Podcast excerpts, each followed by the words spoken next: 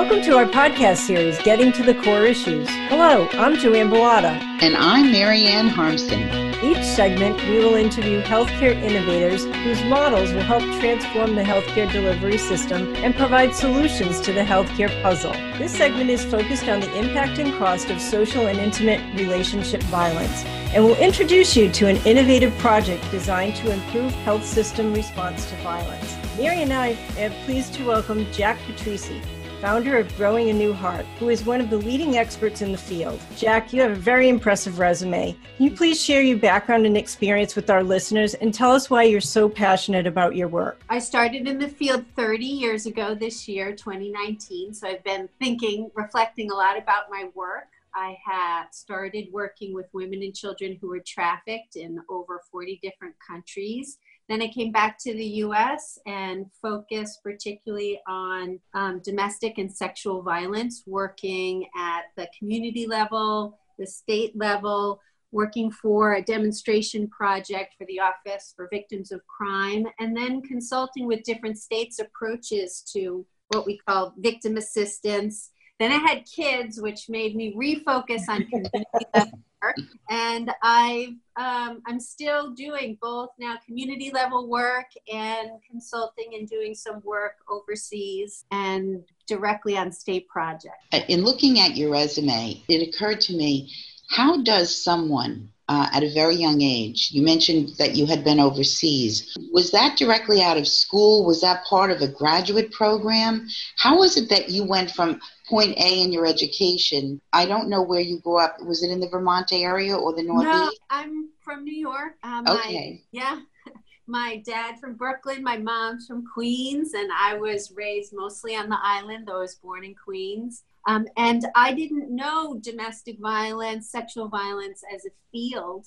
It was what was happening in my family and my extended family. And I went to college at a women's college, feminist women's college, and I studied feminism and I had all these ideas.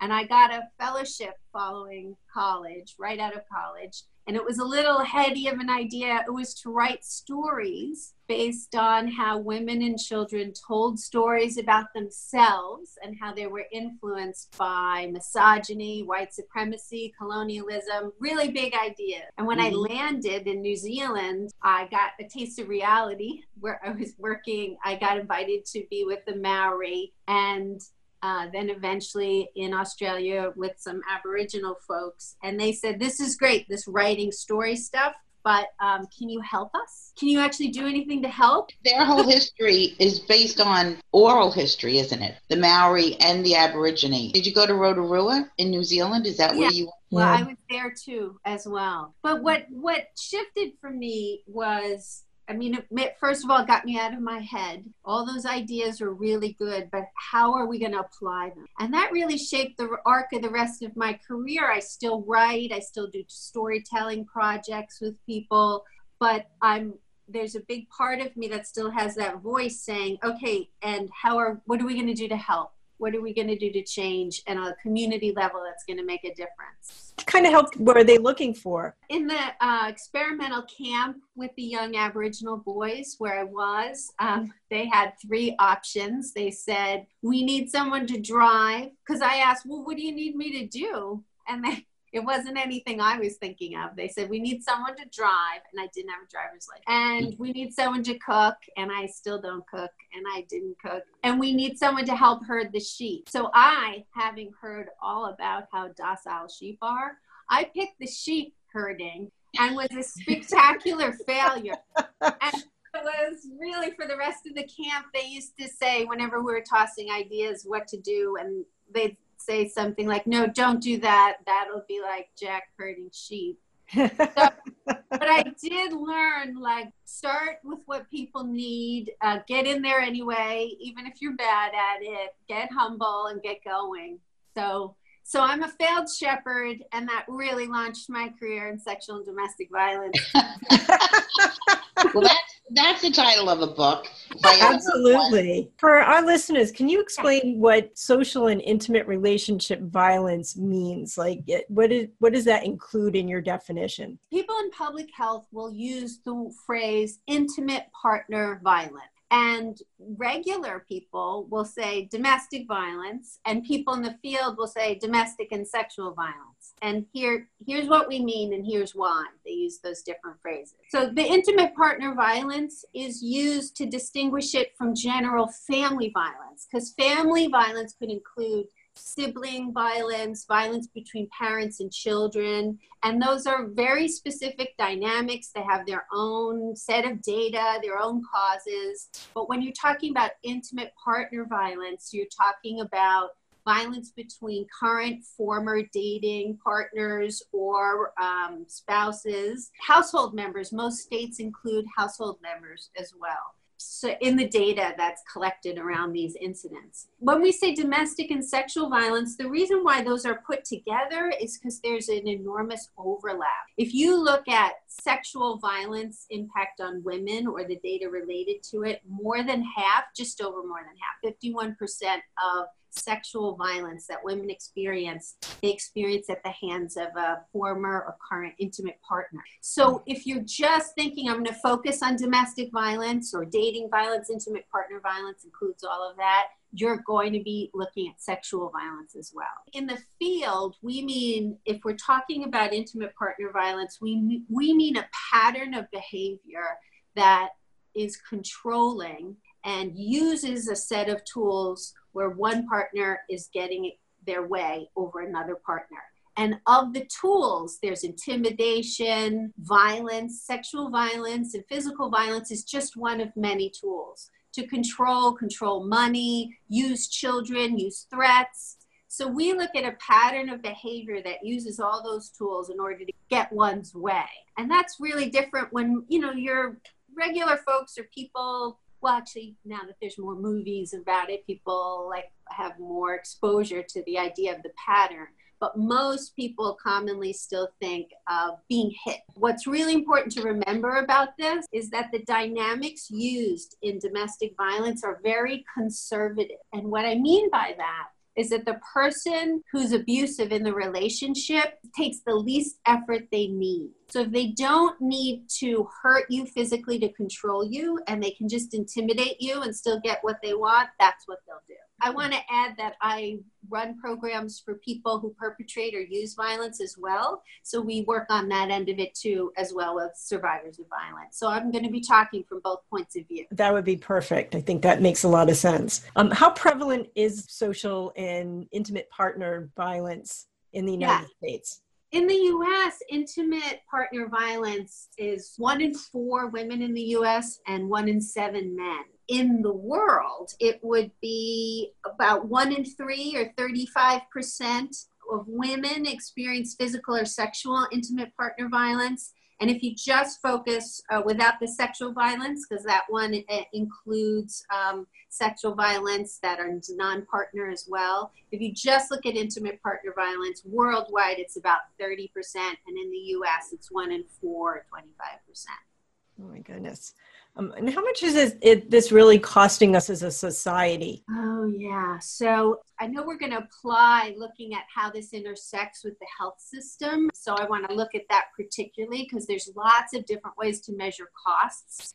And the cost measure I want to talk about is the overall cost of intimate partner rape and physical assault and stalking is more than 5.8 billion every year and nearly 4.1 billion of that is for direct medical and mental health care services. If we're looking at it just financially and the cost and not the moral ethical cost or what it means for the well-being of communities if we're just looking financial cost this is such a bite out of our entire economy. I'd just like to go over those that figure with you. Are you referring to uh, uh the uh, the cost in the American healthcare system, or are we talking worldwide at that at that five billion dollar figure? No, this is us. This is just us. This is just in the U.S. This is really expensive. And that's because the consequences of this exposure to violence is not just immediate, it's ongoing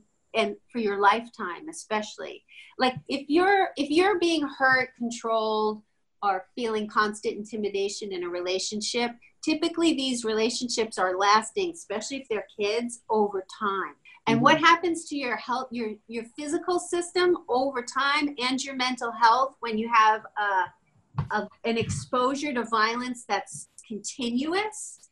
Is this buildup of impact across domains of health? It's really likely that there's going to be all kinds of OBGYN related impacts, but there's other things like increased chance of having asthma, gastrointestinal distresses, all the things that happen when your system is stressed repeatedly right. over over time. They are doing more and more studies on that, showing that the impact of stress as it relates to every aspect of life is enormous. We were looking at the actual subsets of who, who's actually prone to domestic violence.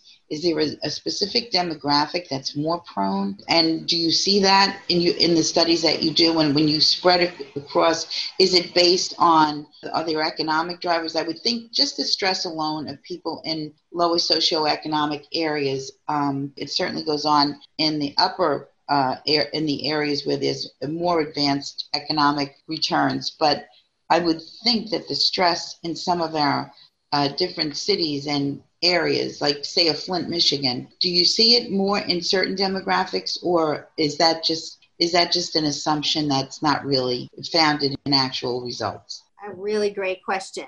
So I'm going to back us up to really look at what causes violence and this is really interesting, especially like every time there is a, a, mass shooting, you'll hear people get on the news and say, we need more uh, funding for mental health services. And certainly we do need more funding for mental health services. But the presumption there is that violence is rooted in a mental illness, like generalized violence.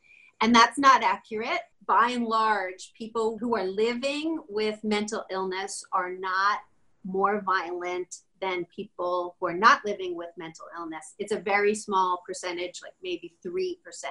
But those who are violent, who are living with mental illness, are violent for the same reasons that people who are not mentally ill are violent. There's two factors. They have an attitude and belief that violence is okay and they have a community or friend or family that supports it. And if we look at intimate partner violence, the same thing holds. People who perpetrate violence in intimate partnership have attitudes that condone violence. So, the World Health Organization and others of us who focus on this field look at the research related to this. They've witnessed violence, but not always. They have community norms so that could be even television, the web, the whole idea of what it means to be in partnership that condone violence when you don't get what you want. And that's where all this discussion about toxic masculinity, that phrase, that's where this is coming from. That mm-hmm. the social norm that associate with how you're supposed to be are the things that are the risk factor for violence. And you're right that when there is greater economic stressors, the person who would be the survivor of the violence has fewer options to leave. Usually it's tied as the number one reason why someone would be staying temporarily in relationship. And they do leave. Like that's a misunderstanding. Why don't why don't survivors leave? They do leave. It's just when do they leave?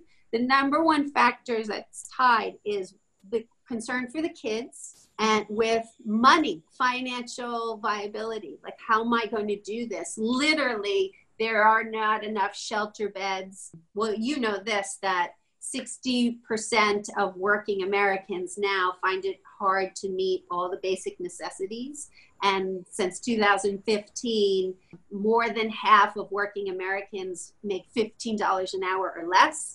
So if you add on top of that, I'm thinking of leaving with all my kids. Financial stressors are the number one reason tied with I'm worried about what's going to happen to my kids because we don't have a child protective system that really works for survivors of violence. And folks in that system know that. We work closely together. What I mean by that is if child protection is called due to domestic violence, usually the response is to put a burden on the survivor about protecting the children what and then puts them at risk for keeping custody of their own children organizations like casa that set up advocates in the court on behalf of children that are stuck in systems like that or yes. in a situation like that. Yes, and um, this works really to the detriment of the survivor who now, because the abusive person says, if you tell anyone, I'll call the child protective and you'll lose the kids.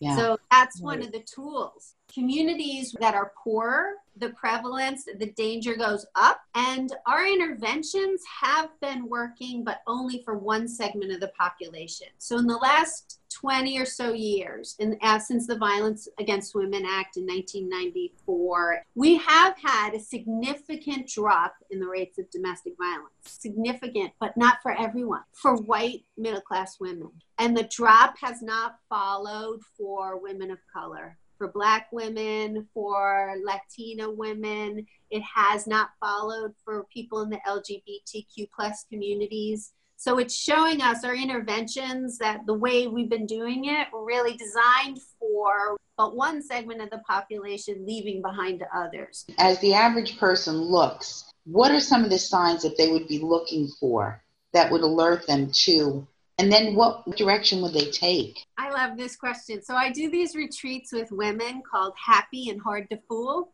And it's both preventative, and you can also go if you've had a relationship that you think you're suspecting, I don't think that was really safe or healthy. Either you know because you were hurt or you feel emotionally hurt. And here are the, some of the things I, the basic thing that I ask everyone to look for is when you're getting into an intimate partnership, you can expect that in the beginning there'll be a romantic phase and you'll feel expansive, and so will they. And uh, another thing that you can expect is that you will have a conflict phase. And most people, especially Americans, very romantic, and our romantic comedies don't really do much with this. Most people think that when the conflict phase hits, that the romance is over.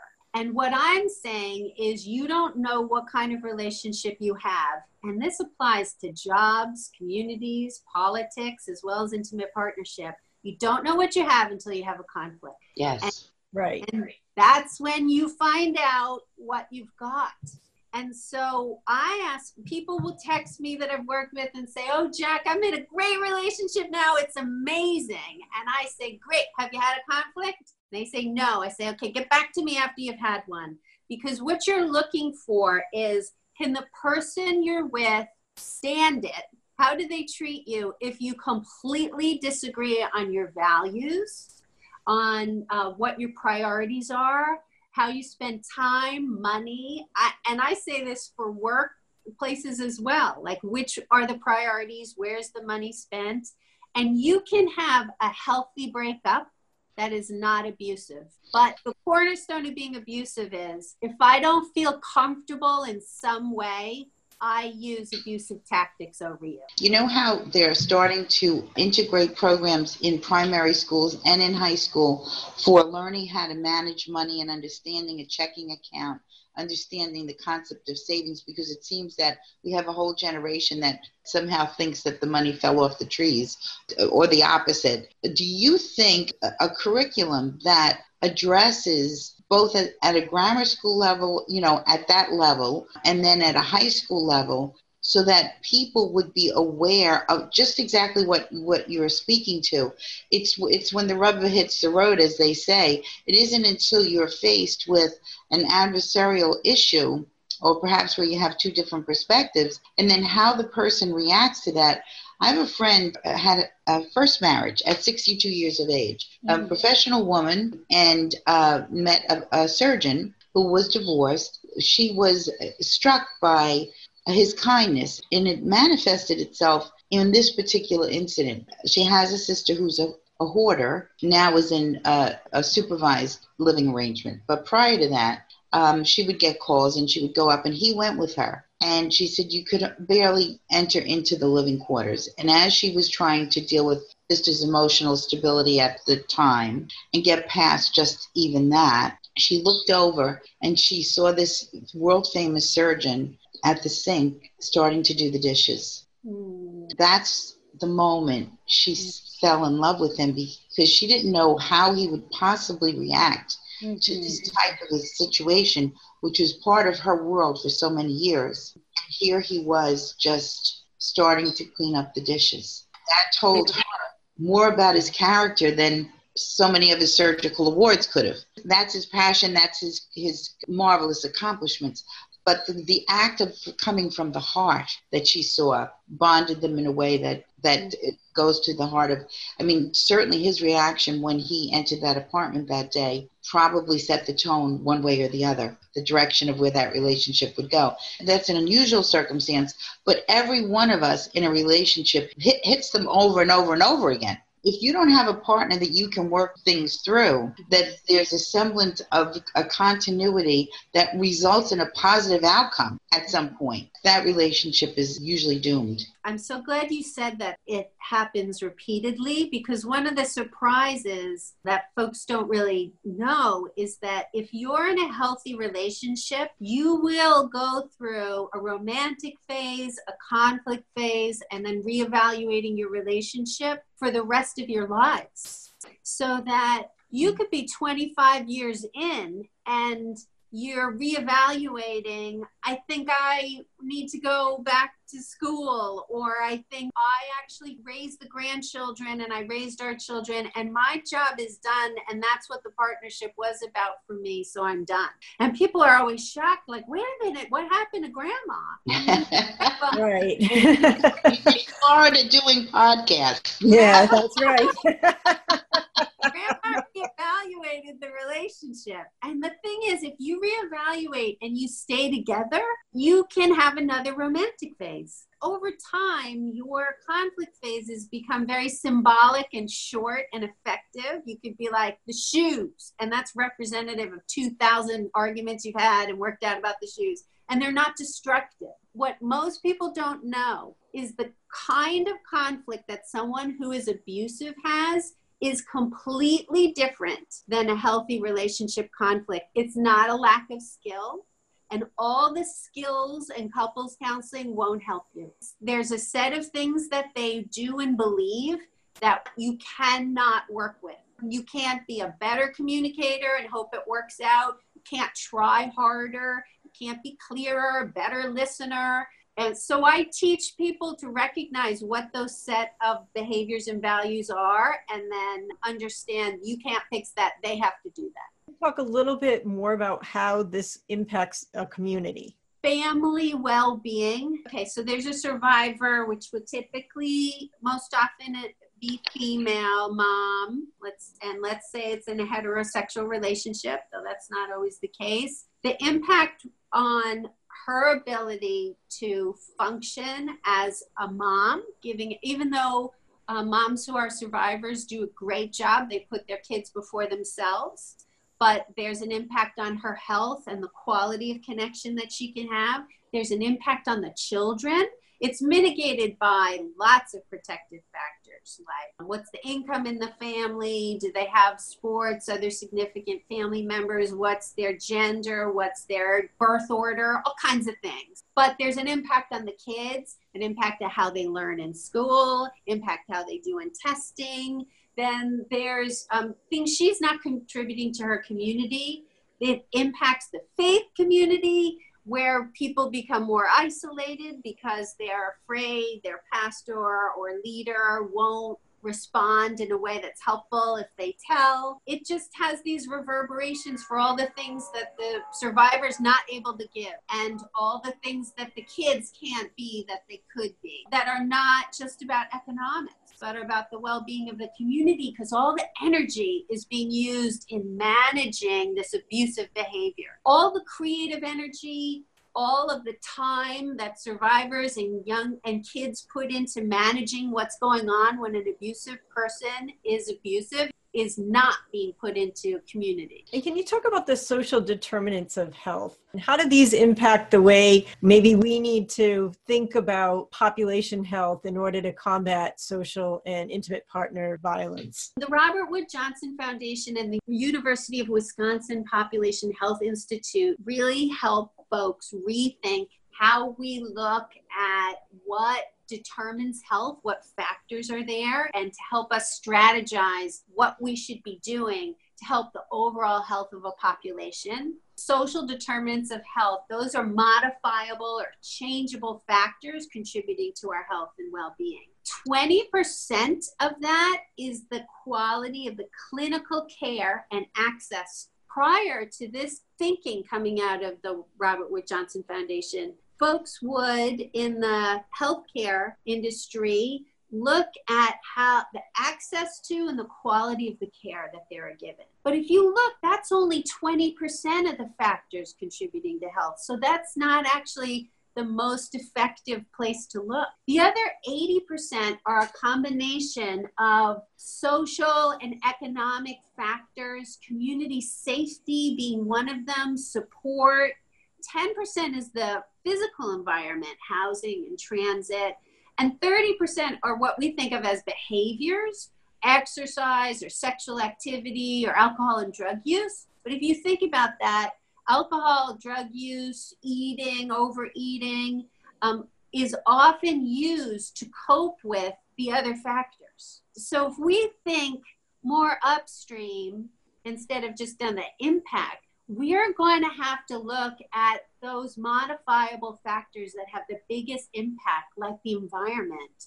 It, are people safe? Are they safe enough so that they're not actually coping with other, you know, sexual activity or alcohol or drug or tobacco use in order to deal with the stresses in the other areas. So this has suddenly made health systems get connected to folks in the social services who have been dealing with social, economic factors and quote unquote behaviors that they know are coping with the social and economic factors. It's a bridge to bring us together, which is really exciting to me. What you have discussed with us is phenomenal. And I think the subject is so over encompassing that we probably could spend days talking about it. And maybe at one point we can come back to you. We thank you so much, Jack. For more information about Jack and her work, please visit our website at exigentkey.com. Don't forget to share this podcast with your family, friends, and colleagues. Thank you. What if you could have a career where the opportunities are as vast as our nation? Where it's not about mission statements, but a shared mission. At U.S. Customs and Border Protection, we go beyond to protect more than borders from ship to shore, air to ground, cities to local communities. CBP agents and officers are keeping people safe. Join U.S. Customs and Border Protection and go beyond for something far greater than yourself. Learn more at cbp.gov/careers.